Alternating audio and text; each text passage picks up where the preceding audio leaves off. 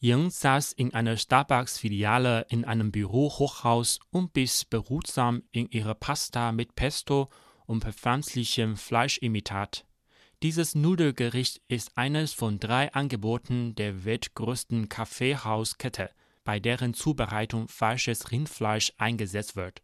Die alternativen Fleischprodukte werden von Beyond Meat, einem in Los Angeles ansässigen Hersteller von pflanzlichem Fleischersatz für Rind-, Hühner- und Schweinefleisch geliefert. Eigentlich ist Yang eine Fleischliebhaberin, aber in Zeiten der Pandemie sorgt sie sich um die Qualität und Lebensmittelsicherheit.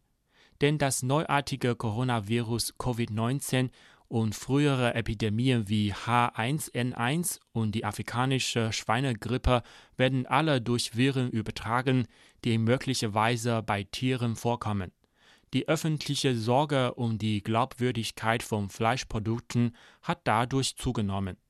Während Beyond Meat seine pflanzlichen Fleischimitate in mehr als 3000 Starbucks-Cafés in China verkauft, hat die Fastfood-Kette KFC angekündigt, auf dem chinesischen Markt Hühnernuggets auf Pflanzenbasis einzuführen.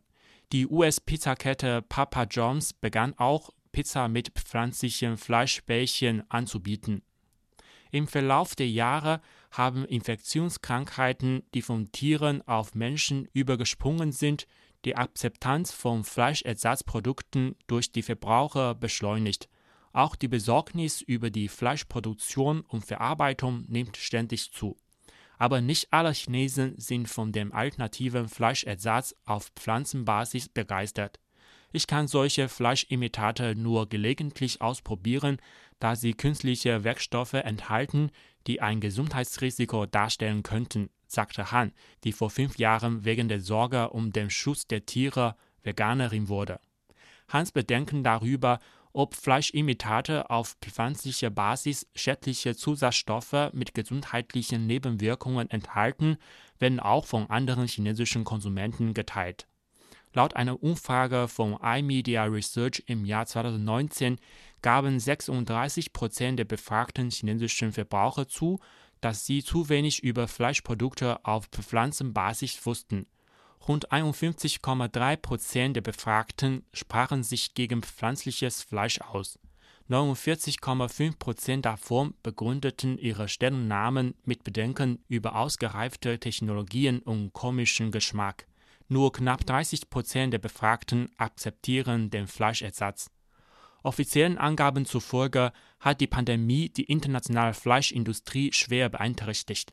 Der weltgrößte Schweinefleischproduzent Smithfield Foods hat bislang 5 seiner Fleischfabriken geschlossen. Tyson Foods, der größte US-Fleischkonzern, musste auch 2 Fabriken stilllegen, nachdem unter der Belegschaft COVID-19-Fälle bestätigt wurden. Der dadurch verursachte Produktionsausfall droht dem Weltmarkt mit einer Unterbrechung der Fleischlieferkette, was zu einer Veränderung der Essgewohnheiten der Menschen führen kann. Unter diesen Umständen werden vielleicht mehr Fleischliebhaber in China den pflanzlichen Fleischersatz akzeptieren. Wenn es schon kein echtes Fleisch gibt, dann hat das pflanzliche Fleischimitat wenigstens einen ähnlichen Geschmack und eine ähnliche Textur.